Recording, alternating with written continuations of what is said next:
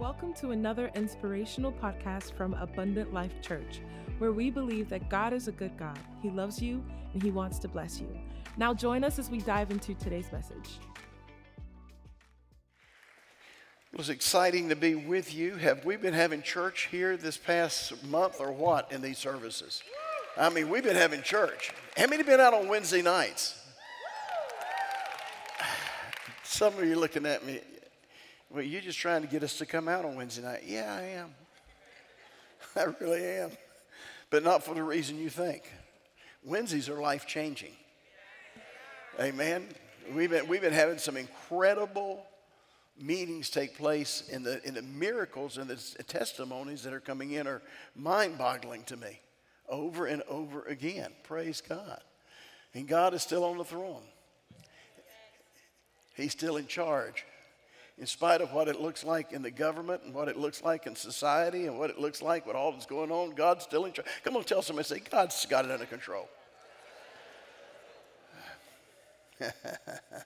Sometimes it doesn't seem like it, but you know, I'm sure they, went over, over in Egypt, they were wondering where God was. But he had a plan. I said he had a plan. Some of you right now, what's going on in the economy, you're going, where's God? He's got a plan. Don't get nervous. He's got it under control. Amen. For those of you who don't know who I am, I'm Bishop Rick Thomas. I used to be the senior pastor here. Uh,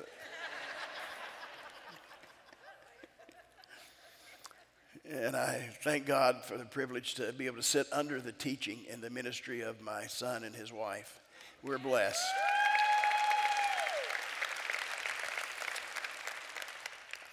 I want to take you through some things today. The Lord gave us a word for this year, and the, the word of the Lord was greater. Where He said to us, "Is I think glory coming from the Lord, who is that Spirit, transformed us into His likeness in an even greater degree of glory." It's a season that we're going to move into a greater degree of God's glory.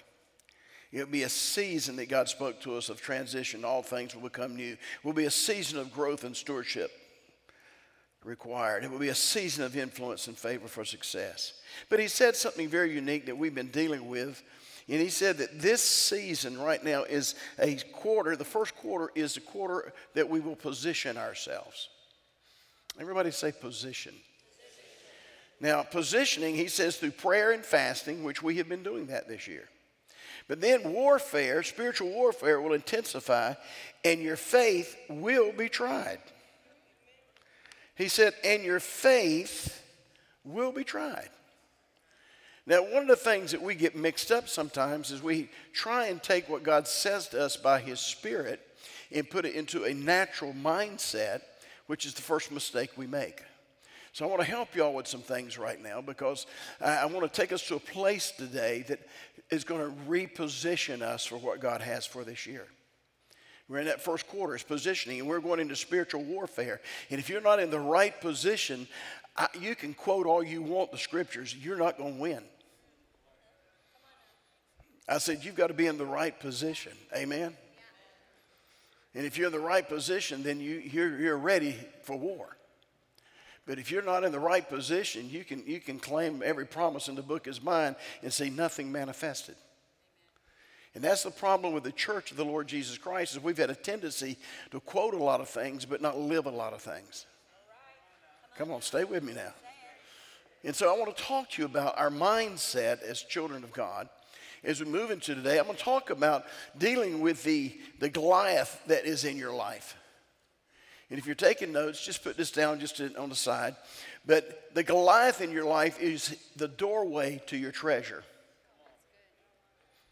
The Goliath that you face, and you're going to meet many Goliaths along the way, but every Goliath is a doorway into God's blessing and treasure for you. You're going to have to face the giant. Come on, tell somebody you have to face the giant. We have a society that is so woke in our thinking, we run away from dealing with the problem. And so much so that we try, and we're so caught up in it, we try and justify the problem. And unfortunately, the church has taken that mindset in so many ways that we're changing our theology to accommodate the tragedy. You can't change theology. You can't change the Word of God just to try and so you can feel good about your failure or about what's going on in the world system today or try and justify something of that nature.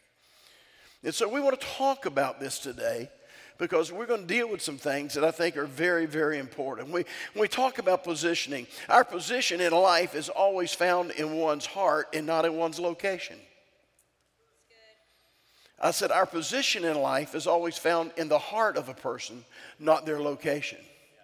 Their location does not identify who they are. Their heart identifies who they are. The Bible says that God looks at the heart. He says that as a man thinketh in his heart, so is he.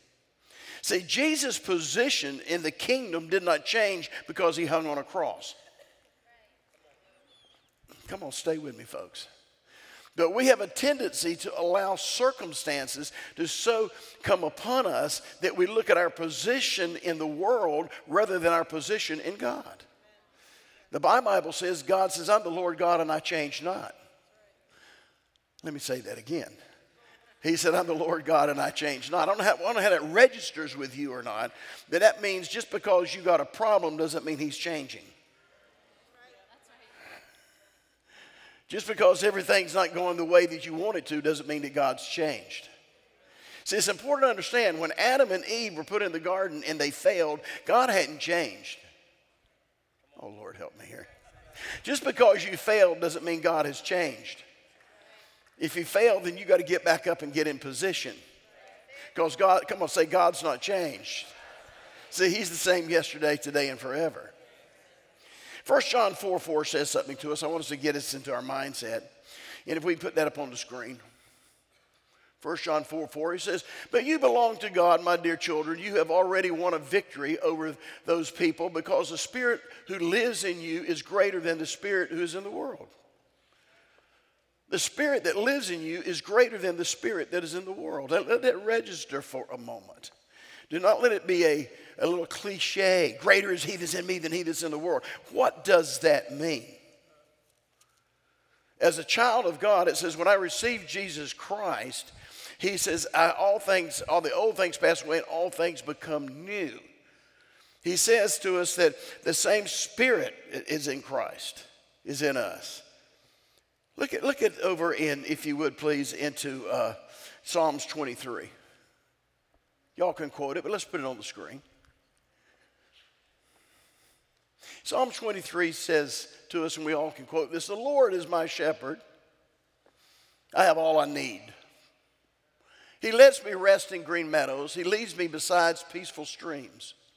He renews my strength. He guides me along right paths, bringing honor to his name. Even when I walk, let me go down here and read this. See, this is the part we don't like. Even when I walk through the darkest valley,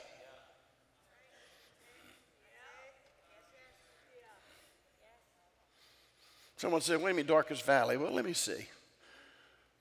This church has been through a lot of valleys.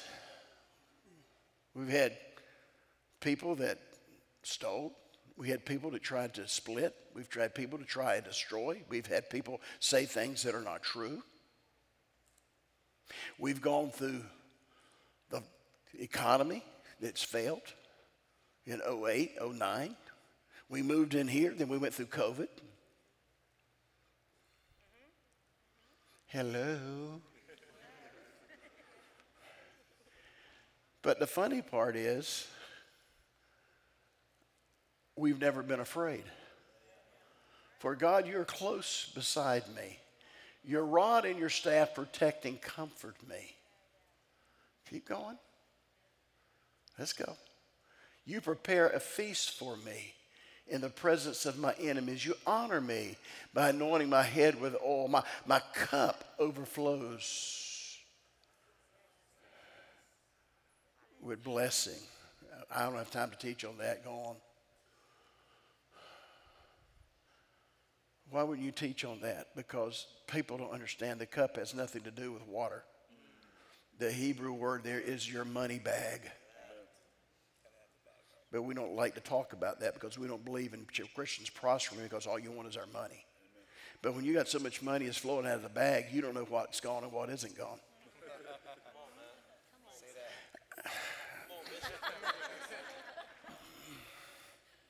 Goodness and mercy, or goodness and unfailing love, or mercy will pursue me all the days of my life, and I will live in the house of the Lord forever. Now, you notice this goodness and unfailing love, and one translation says, mercy shall follow me. Most of us are trying to find it. It's supposed to be finding you. Amen. Why? Because we're not a people who looks for goodness and mercy. That's not my assignment. My assignment is not to look for goodness and mercy. My assignment is to fulfill what God's called me to do, and goodness and mercy's assignment to follow me. Now, as we look at this, we understand something. He talks about going through the valley of the shadow of death. But our position is not found in our location, but is found in our heart. Do you really believe what we just read? Do you really believe greater is he that's in you than he that's in the world? Do you really believe that the 23rd Psalm is reality to you? You claim to be a believer. You claim to say, I believe every word. I believe every word in this book. Yes, I do. But why don't you live like it? I found out a long time ago you only do what you believe in. You'd have never sat in that chair if you didn't think it would hold you up. In fact, you'd be standing there going, Don't sit down there. That chair might not hold you. Be careful. But you didn't think about it. You come and just plop right down. You didn't think one thing about it because you knew that chair. You know why? Because you acted on what you believed. And if it didn't hold you up, you'd go, wait a minute, where's the usher? What's wrong with these people? I need to get that chair fixed. Why? Because chairs are designed for us to sit in. Let's move on. We'll let that go. Look at Romans chapter 8, verse 11. The Spirit of God who raised Jesus from the dead lives in you. And just as God raised Christ Jesus from the dead, he will give life to your mortal bodies by the same Spirit living within you. The Spirit of Christ. Now we're talking. You say, "Well, I thought we were getting some spiritual warfare today. Man, I was all ready to take on the." You can't. You're not ready for the devil yet. You got to have some understanding. You got to stay in position. I can take you in Scripture and show you where people try to cast devils out, and they said, "We don't know you." Come on, stay with me, church. But this says we got to come to a belief place. And we have to believe our position is that the Spirit of Christ is in us. The same Spirit that raised Christ from the dead. You understand, we have the ability to, to experience the same resurrected power Jesus did when they brought him from the dead. Only you get to experience it in life. That's exciting to me. Now, now, watch this. Now let's go over to, to verse 31 through 39. Who or what shall we say about such wonderful things as these? If God is for us, but I'm in the valley, but God is for me. I'm having a tough time, but God is for me. Well, it don't seem like God's for me. It's not about what it seems like. It's about what I believe. Am I positioned to where I know that God is for me? If God be for us, who can ever be against us? Next verse. He who did not spare his own son, but delivered him up for us all, how shall he not with him also freely give us? I don't want anything from God. Really?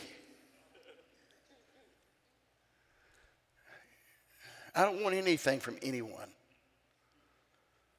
I'm my own person. That is the dumbest thing I've ever heard of in my life.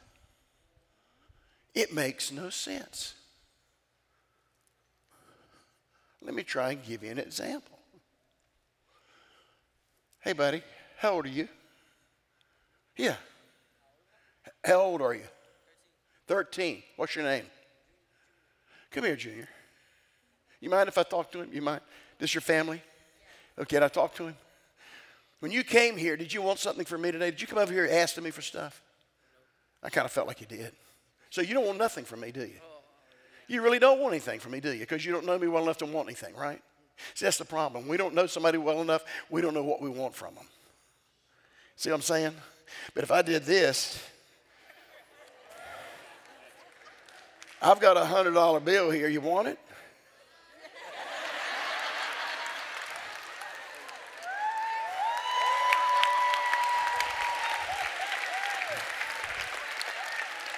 But you notice something here. He had to come over and get in position to receive, and he had to come to a place that, wait a minute, I do want that. Come on, tell somebody, to say, you got to get to the place you go, I want all things. Oh, Lord, next verse.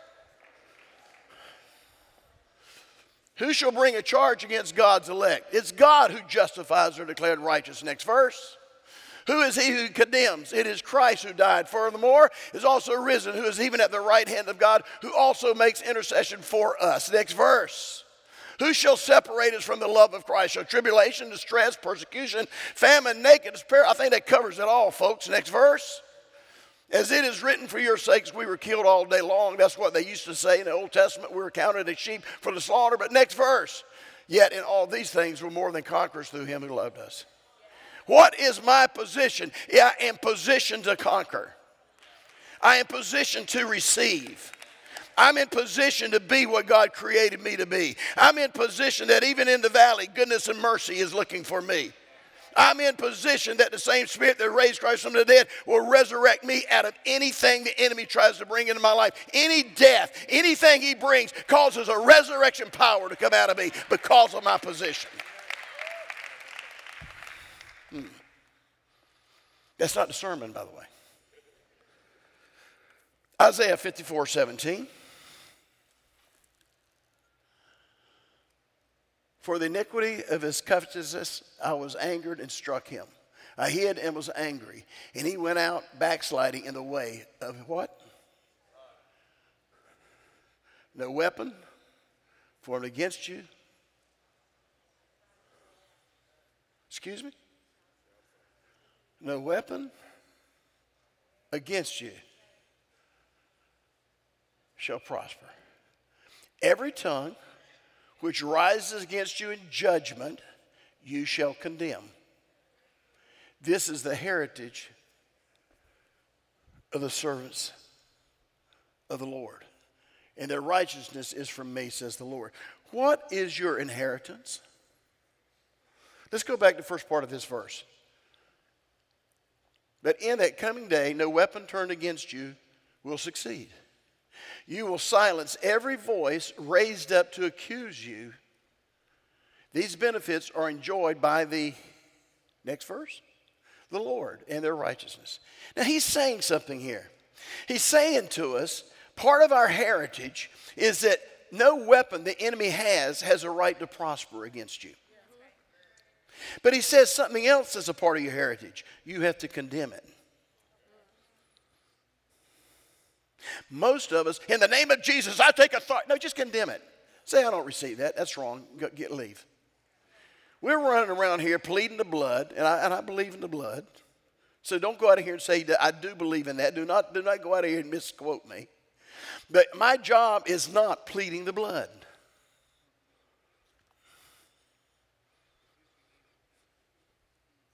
My job is when something's not of God, just to say, I declare that wrong.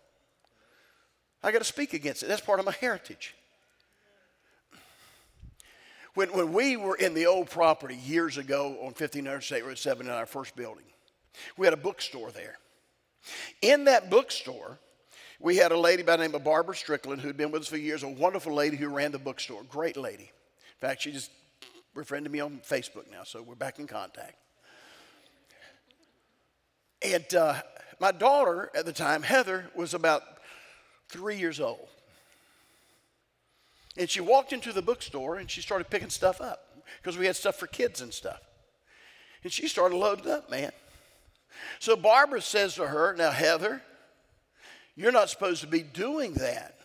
She looked up at Barbara and said, My dad owns this place. I can do what I want to do.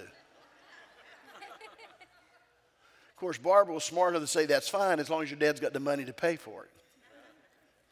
But you're looking at me kind of strange. When are you going to look at the enemy and say, wait a minute, my dad owns this place? Yeah, yeah. I'm going to condemn this right here. I'm going to tell you right now, you're not going to stop me from getting what's in the bookstore for me that my dad owns, who said it was mine, and he's already paid for it. Heritage. Everybody say heritage. Still not preaching. We're going to be here a long time today. I hope these classes are. I'm joking. Let's go over to Psalms 37, verses 23 through 25. That's where we want to be. Got there a while ago, early, but. The steps of good men are ordered by the Lord. Steps of a righteous man are ordered by the Lord. In other words, if I'm in position, God will direct me where to go. Amen. Watch this now. He delights in his way. Next verse. Though he fall, he shall not be utterly cast down. For the Lord upholds him with his hand. Next verse. I've been young and now old, yet I have not seen the righteous forsaken, nor his descendants begging for bread. Look what he says. I might get knocked down, but He's going to hold me up. My steps have been ordered of the Lord. If I'm in the position God called me to be in, I, the righteous will not be forsaken, and their seed will not be begging for bread. I was not designed to be a beggar. I was designed to rule and reign with Jesus. How do I know that? Because when Jesus saved me, he said he seated me with him in heavenly places. And where is Jesus? He's at the right hand of the Father. I wasn't designed to live in hell, I was designed to live in heaven. Our problem is we've been hanging out with the peasants so long, we don't know how to act like kings.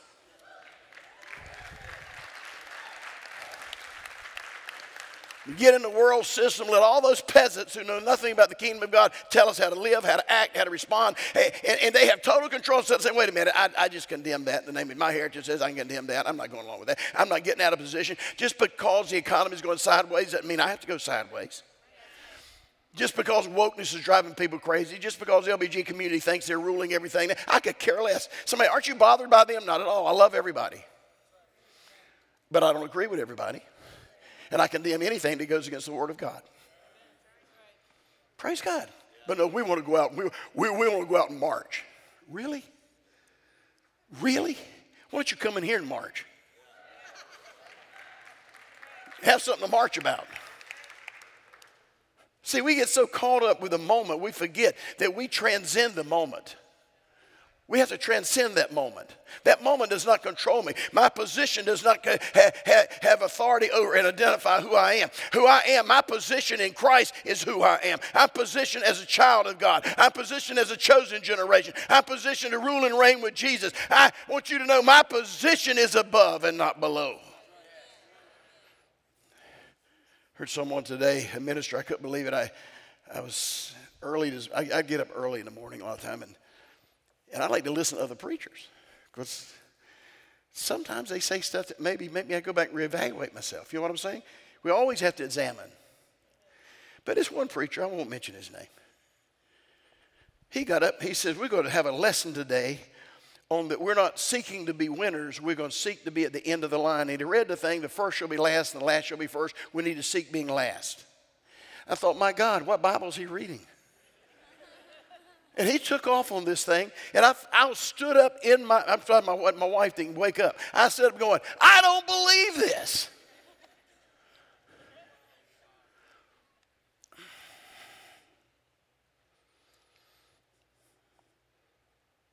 I shared this a while back, but it fits for, and I'm, now I'm going to get married to get my message. I'm not yet, but I'm getting there. Because I got to tell you these things before you get through the message. I thought you were talking about Goliath. I'm getting to Goliath we were on the plane. I was on a plane several months ago, and his family got on the plane. The little kid comes up. I'm in the first class up there, and I'm sitting in the first class seating, and and uh, this little kid comes up. Couldn't have been three years old hardly. When I'm just sitting down the seat, and the mom and dad, oh no no, we're not sitting here. We we And the boy goes, No, no, we're, we're in the back, back here.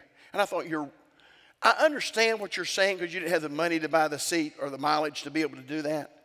You know, sometimes you get a lot of uh, travel miles, which I'm very fortunate to do, and I use them all the time. But even if I didn't, I'd get the money to go or I wouldn't fly. That's just me.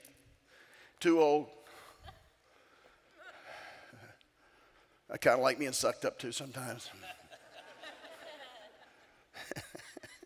I know that bothers people. But hey, I'm not the pastor.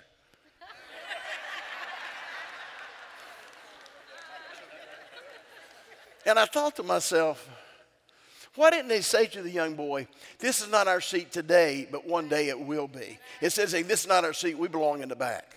No, you don't. You know why? The little boy knew he didn't belong in the back. He's got to be taught to go to the back. See, we need to be careful.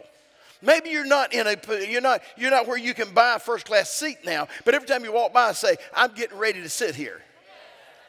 Why? Because the, the, the, poverty mindset that's coming to the churches, we accept sitting in the back of the bus. I'm not designed for that. I'm not even happy back there. I've never been happy. You ever you happy back there with three people? And usually they put me between two people that just take over the armrest, and here I am. My wife and I went to Israel and we got stuck that way. I thought, I, I said, Lord, have mercy. Never again. I know this is the land that we all need to go to, but I ain't going again this way. Why? Because you're not designed for that. I'm messing somebody up. Well, I'm trying to be humble. Wrong place, wrong time. Don't go to heaven if you're trying to be humble. It's going to be difficult, very difficult being humble. See, our humility that we call what is humility is down low. Humility in God is obedience. Humility in God is not taking yourself down, but it's believing that you are who God said that you are. See, I humble myself under the hand of God, and I know that all I am is what God has created me to be. But for me not to be what God created me to be is foolish. And he created you to rule and reign with him. If you don't believe that, then you don't believe the Bible because when Jesus comes back, even the angels are subject to us. And then we write books about angels. We're following angels all over the place. They're subject to us. Tell your angel what to do. Quit. Stop it. Anyway. What am I telling you this? I'm trying to put you in a position here. That greater is he that's in you than is in the world. Put you in a position here that the Lord is your shepherd, even in the, in the, in the valley. You're not, just because you're in the valley, that's not your position.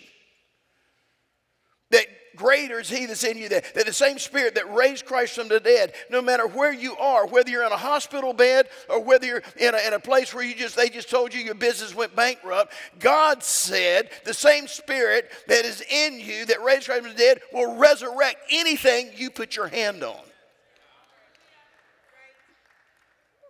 Don't accept defeat. Paul said, I got knocked down, but I got back up. Oh, Lord, have mercy. He said, We're more than conquerors. No weapon formed against us, our heritage, so we have a right to condemn that which tries to destroy us. And he said that the righteous would never be forsaken. Now, with that in mind, let's talk about positioning real quick. Because one of the things we need to understand about position is when you understand your position is of the heart and not of your location, it changes everything.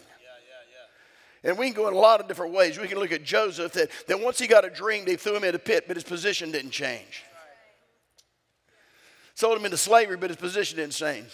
Got lied about being sexual uh, predator, but his position didn't change. Got forgotten in, in jail, but his position didn't change. But see, when you don't change position, God says that I am going to take that crooked path and make it straight. Just hang in there. If I be for you, who can be against you? Do not give up on the position I put you in.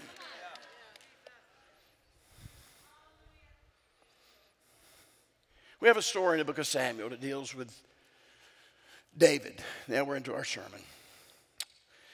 And the Bible says in 1 Samuel chapter 16, it says, Now the Lord said to Samuel, How long will you mourn for Saul, seeing I have rejected him from reigning over Israel? Fill your horn with oil and go, and I'm sending you to Jesse the Bethlehemite, for, the, he, I, for I have provided myself a king amongst his sons. Famous story. We know that story. We know that story.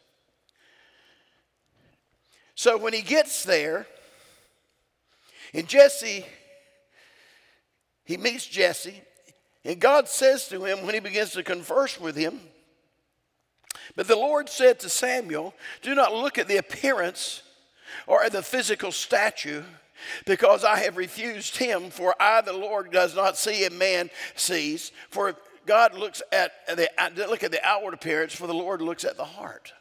So he rejected the first elder brother. Now, you're going to know there's eight brothers here.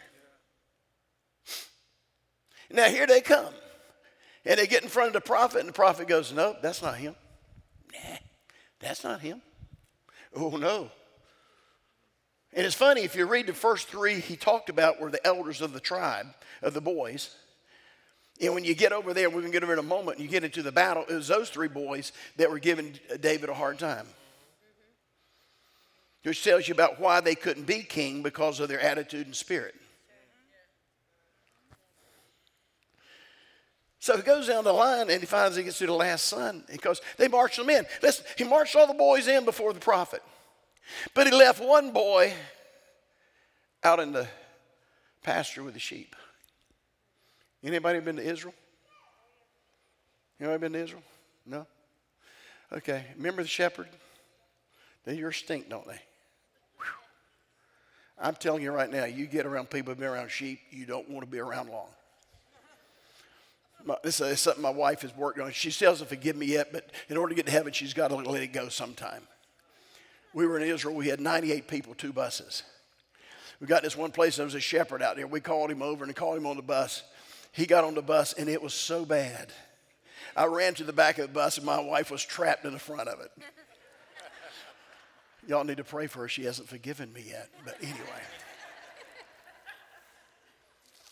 so they call this boy in who's been out with the sheep. Why did he do that?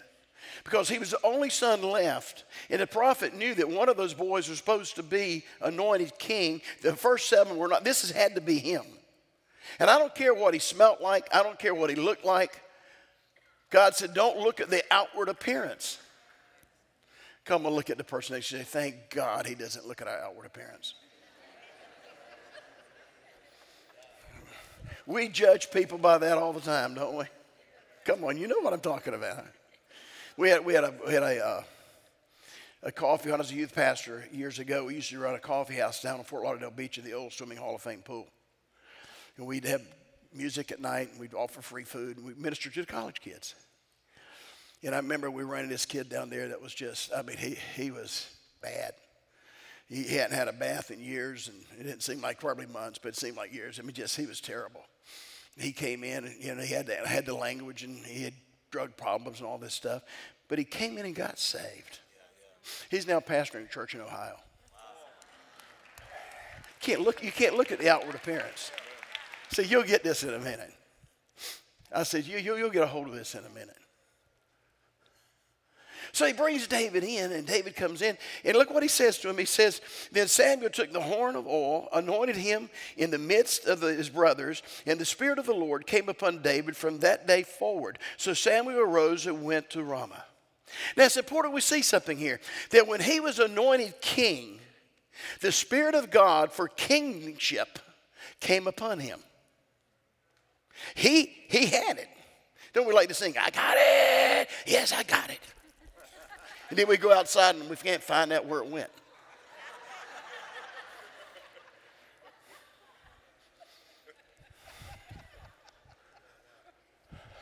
Watch David now. David goes back to take care of the sheep, but he had an anointing on his life now. So the king, whom the kingdom had been taken from, a bad spirit would come upon him. And his servant said, Listen, if we can get somebody in here that can, because music can bring peace, can bring healing. You know, music is an emotional drug. And they said, Well, let's search the kingdom. And this one little servant under the king said, I know somebody who can play. Yeah, yeah, yeah. Wow. See, what you need to understand, there's somebody who knows you that you don't even know they're talking about you. The very person that you don't know is probably the person God's going to use to put you where you need to be in position. Whew. So the king says, Bring him in. And the Bible says, because of that anointing, he says he found favor with the king and he would play for the king. But once, once he would do that and the king would be soothed, what would David do? He went back to taking care of his sheep. Oh, God. What? He was anointed king. He had the anointing. From that moment forward, he, he was anointed to serve in that office. But he knew his position had nothing to do with his circumstance. My position is in the anointing and the gifting that God gave me and not in the circumstance that I find myself in. So David did what he did best. He just operated in his anointing in his circumstance until his position took him to where he needed to be. Now we go a little bit further. I'm going to speed it up. So David is tending the sheep, and there's a battle that takes place between the Philistines, and you can read it in the 17th chapter there. I'm not going to go through that now because of time frame. But the, the Philistines, they had this giant by the name of Goliath. You know, it's, it's, kind of funny about that. One, one script says he was nine and a half feet tall. Some said he was over 10 feet tall, depending on how you look at, how you measure that. But he was a big man. His armor weighed between 150 and 200 pounds. His spear, and it was tipped. The edge of his spear was tipped, and it was 20 pound tip.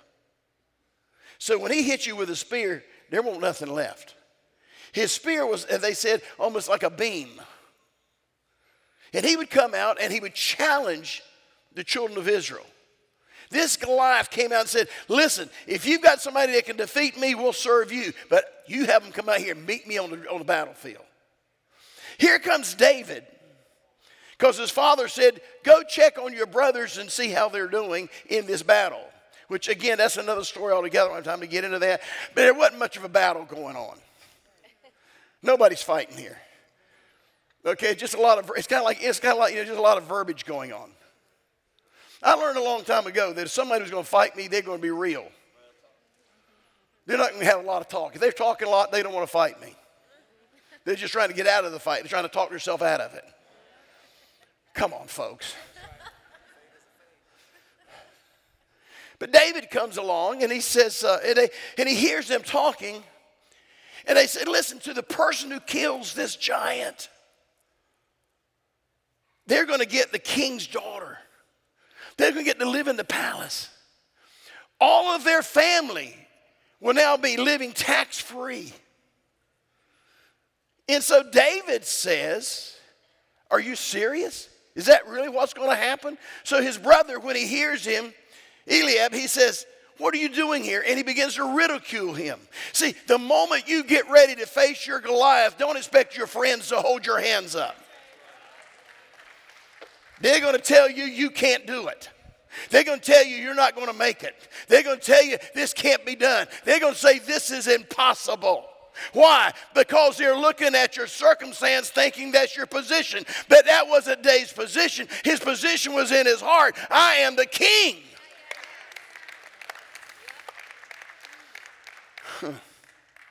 so David rehearses it, turns away from his brothers, rehearses it, and one of the servants, which probably was the servant that picked him out to be the one that would play the harp for the king, went to the king and told the king. And King Saul says, I know who David is because he played the harp for me. Bring him to me. See, you, oh Lord, help me here. You could never have access to what you need if you've not been doing what you were already gifted to do.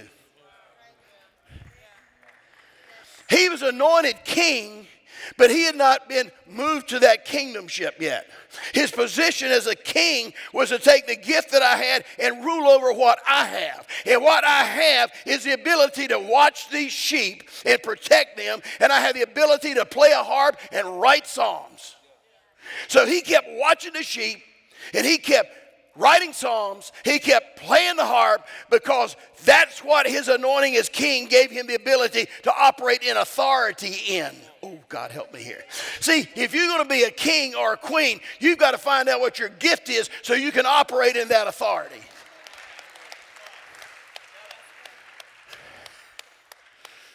Mm. Always want somebody else's kingdom, don't we? I like they do. You can't. Why? Because that's their kingdom. So David now is brought before the king. And the king says something to David that's very unique. He says, You cannot defeat this giant because you've never been in a war. You're not, you're, you're not, you're not, you're not a soldier. You're a shepherd who plays a harp. David says, let me, let me, let me explain something to you. See, because I'm as king to king, let me explain something to you. In my kingdom, when the bear and lion came and tried to steal my sheep, I killed them. That's in my kingdom. And now we have this uncircumcised Philistine coming against the armies of the living God. You don't understand. I have authority and rulership in that kingdom. I, am in position for this. Oh, come on. I'm in. See, I, have been using my gift all this time. I've been acting like a king with my harp. I've been acting like a king killing the lion and the bear. I've been acting like a king as a shepherd. You didn't realize, you thought I was just a stinky old shepherd, but I was developing my ability to be king. I'm just a doorkeeper. Develop your ability. I, I, I take care of the children. Develop your ability. I clean the church. Develop your gift. Because there's coming a time, oh God, there's coming a time, there's a Goliath that you're going to face. And because you've been faithful where you are now with your gift as a king or a queen over your authority, then you will be able to take that Goliath on and destroy him. And that Goliath is standing in the way of your next move of God in your life. That Goliath, he's standing in the way of the king's daughter. He's standing in the way of the treasures that come. He's standing in the way of your life in the palace. He's standing in your way of you fulfilling your purpose and destiny. I don't know what's standing in your way. But if you learn to take what God's given you and live in rulership over it. Not to become something else. Rule where you are stationed. So the king says, Well, I can't. I understand. David said, I've already told my brothers that the only reason I'm here, I want to take you back to this verse, is that is there not a purpose or cause? There's a reason for me to be here. See, if you don't understand your reason for being here, it's hard to fight Goliath. It's hard to live in your, in your, in your authority of your kingdom. David said, Okay, so the king says, Here, put on my helmet. Excuse me? Put on my, put on my, my breastplate. Take, take my shield, put on my, my shoes. You it's like us today.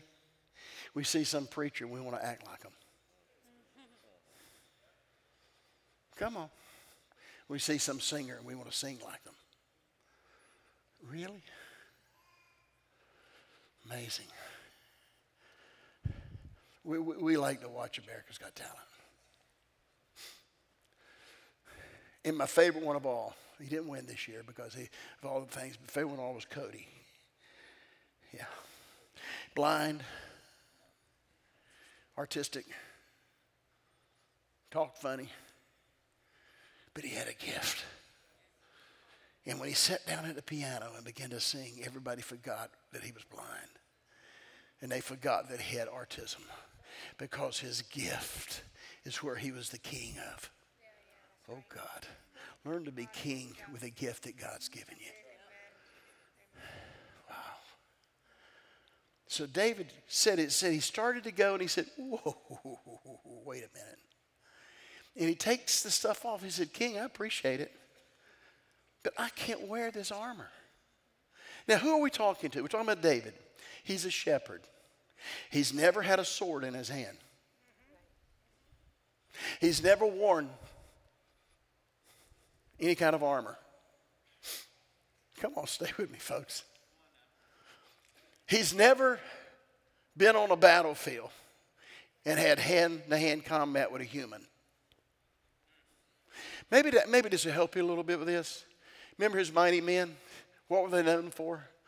Oh, I'm going along. Oh, look, there's a lion down there. I just jump down and sport with him and kill him. See, because that was the anointing that was on David. He feared not man or animal. Same anointing came on them. They were practicing the anointing on their lives from the head to the beard to the skirts of the garment. David says, Can't do this. But you know what? I know what I'm really good at. And the Bible says he goes down to the brook. and he picks five smooth stones. Doesn't that look good? Here, here's our mindset. He goes down to the brook. Oh, there's a stone. There's oh, oh, okay. I got five stones. Let's go. Let's bring. No, no, no, no, no. I can see David down at the brook right now going, nah, that's kind of rough. I, I can't use that one. Why would he do that? Because he knew what stone he needed to be successful. Oh, God. Some of you need to know what stone you need in order to be successful against your Goliath. Most of us run in where, where angels fear to go. You want to talk about spiritual warfare? I'm trying to help you with this. So, David when he committed to fight Goliath, had never used a sword, had never worn armor, had never been in a physical battle with another human being. He had a shepherd's bag that was empty. I wonder how many of us have stuff that we're empty in. Empty in our mindset, empty in our spirit, empty in our vision. We're empty. We have nothing in our bag. What did David do? He said, I went to the thing I do best. And I went to the brook and I found five stones that I knew would fit my slingshot. Now, here's the prophetic side of it. Why would he choose five when he's fighting one? Because he had four brothers. And you know that if you take one brother on and knock him out, the others are coming. So he got a stone for, oh, God, help me here. See, some of you get a stone for the moment and not for the season. You think I want a victory today, and then tomorrow you're going, oh God, pray that God. Wait a minute, where's your stones? Where's your bag? What'd you put in your bag? But see, he never lost sight of his position. He took an empty bag, went to a brook, found what he needed to put in that bag, and then he went to fight a, a, a, a, giant. Now, here's the funny part about it is He's going to fight. Oh, this, this is amazing. He's going to fight this giant that when he defeats him, the very brothers that rejected him are going to get benefits. Don't worry about your victories, who benefits from it. Let me say it. What do you care who benefits from it? It's your victory. And there's always tag alongs. So it doesn't bother me. So, aren't you upset that? No, not really. Come on. You what? What? What did we find when we talked about Moses and his father-in-law? He says, "Come with us to the new land, and you will be blessed." I don't care if you don't believe in my God. I don't care if you don't come from where I come from. If you come with us, you will reap the blessings that are with us.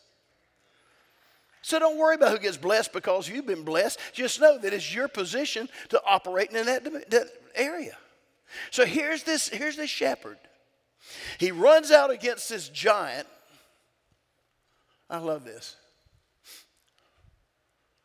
And the giant says, You send me this child. You've embarrassed me. You're mocking me. You're making fun. I'm going to feed him to the fowls of the air. And David says, eh, no points. Because you see, you didn't defy me. You think you're fighting me, but you're not. you're fighting God. And because of God's anointing on my life as king, Remember the words that you speak? You condemn the words that are against you. Remember that over and oh, you forgot that, didn't you, over in Isaiah? You condemn, that's your heritage. He immediately began to condemn him. He didn't wait and say, okay, let me, okay. No, he didn't even think about it. He didn't even strategize about it. He reaches in his hand, into his bag, takes a stone out, gets the stone, runs towards the giant, releases the stone that hits the giant in the forehead, which is very unique because it's the only place in his helmet that was open so he could see. You got to understand something. God knows exactly where you need to hit the enemy.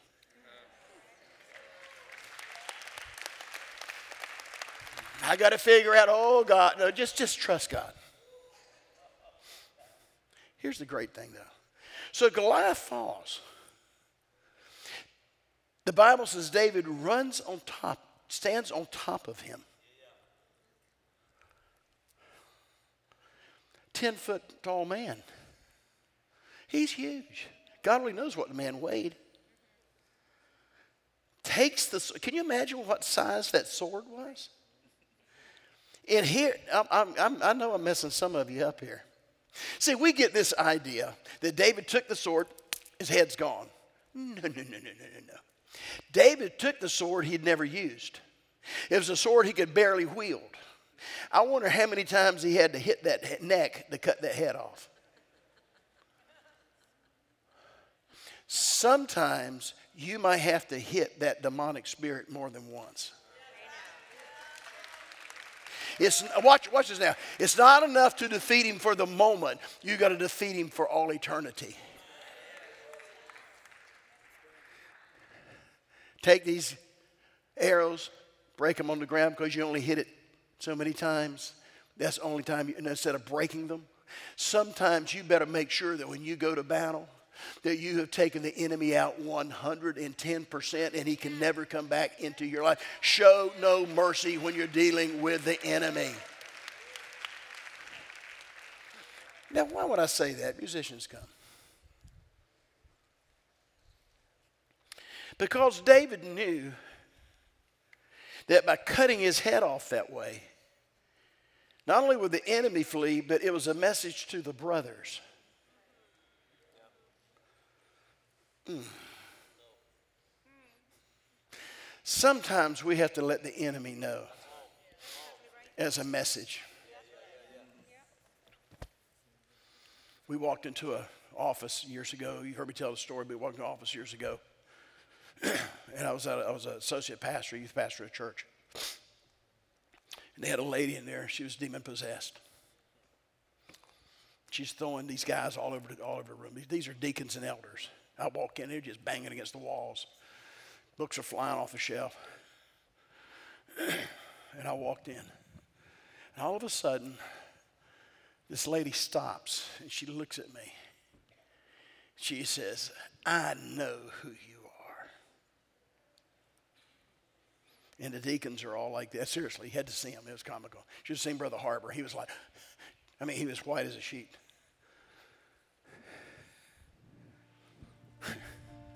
I said, Well, if you know who I am, then you know I'm not going to let you keep doing what you're doing.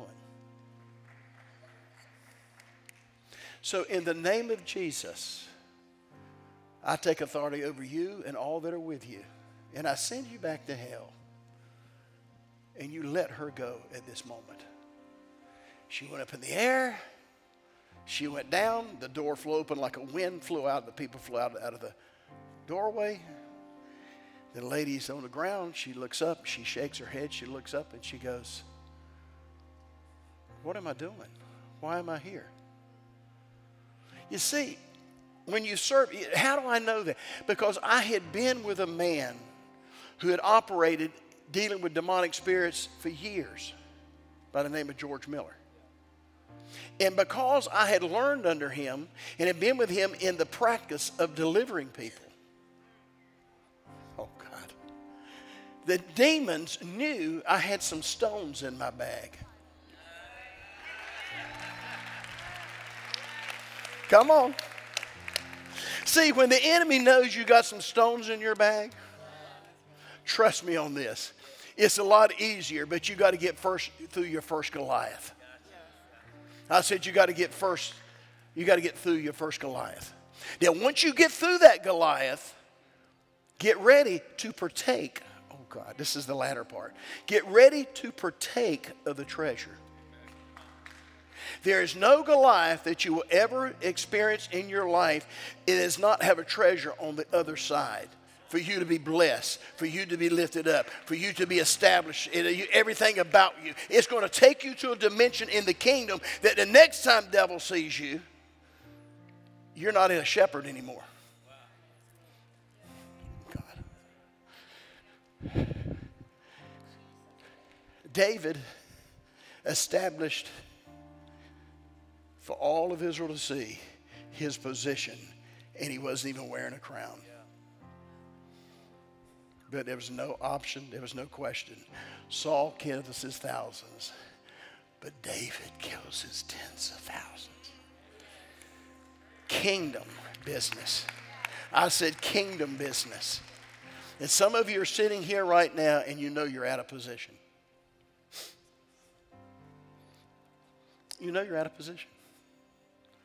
You know you're operating in somebody else's armor.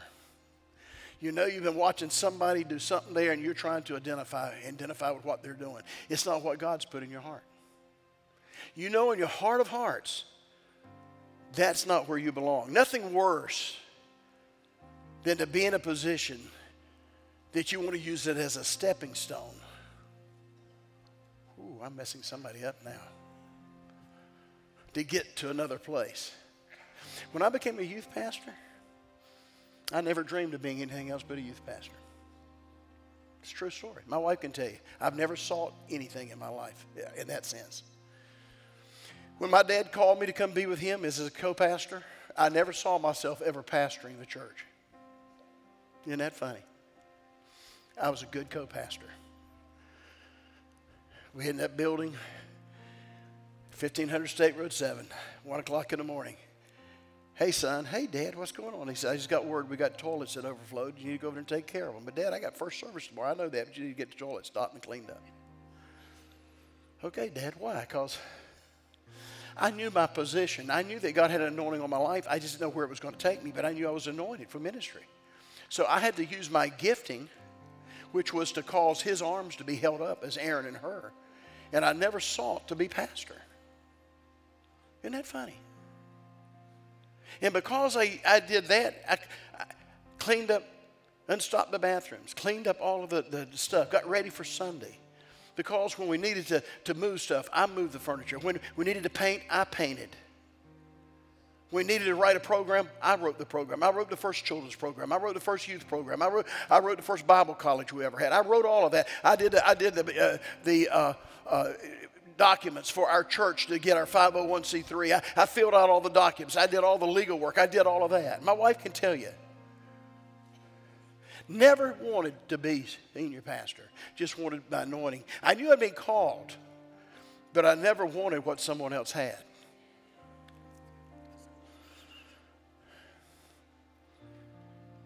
I get a call. This is Dr. Oral Roberts. What do you mean, Dr. Oral Roberts? I'm making fun of my friend. He said, No, this is not your friend. This is really Dr. Roberts. I've heard about you.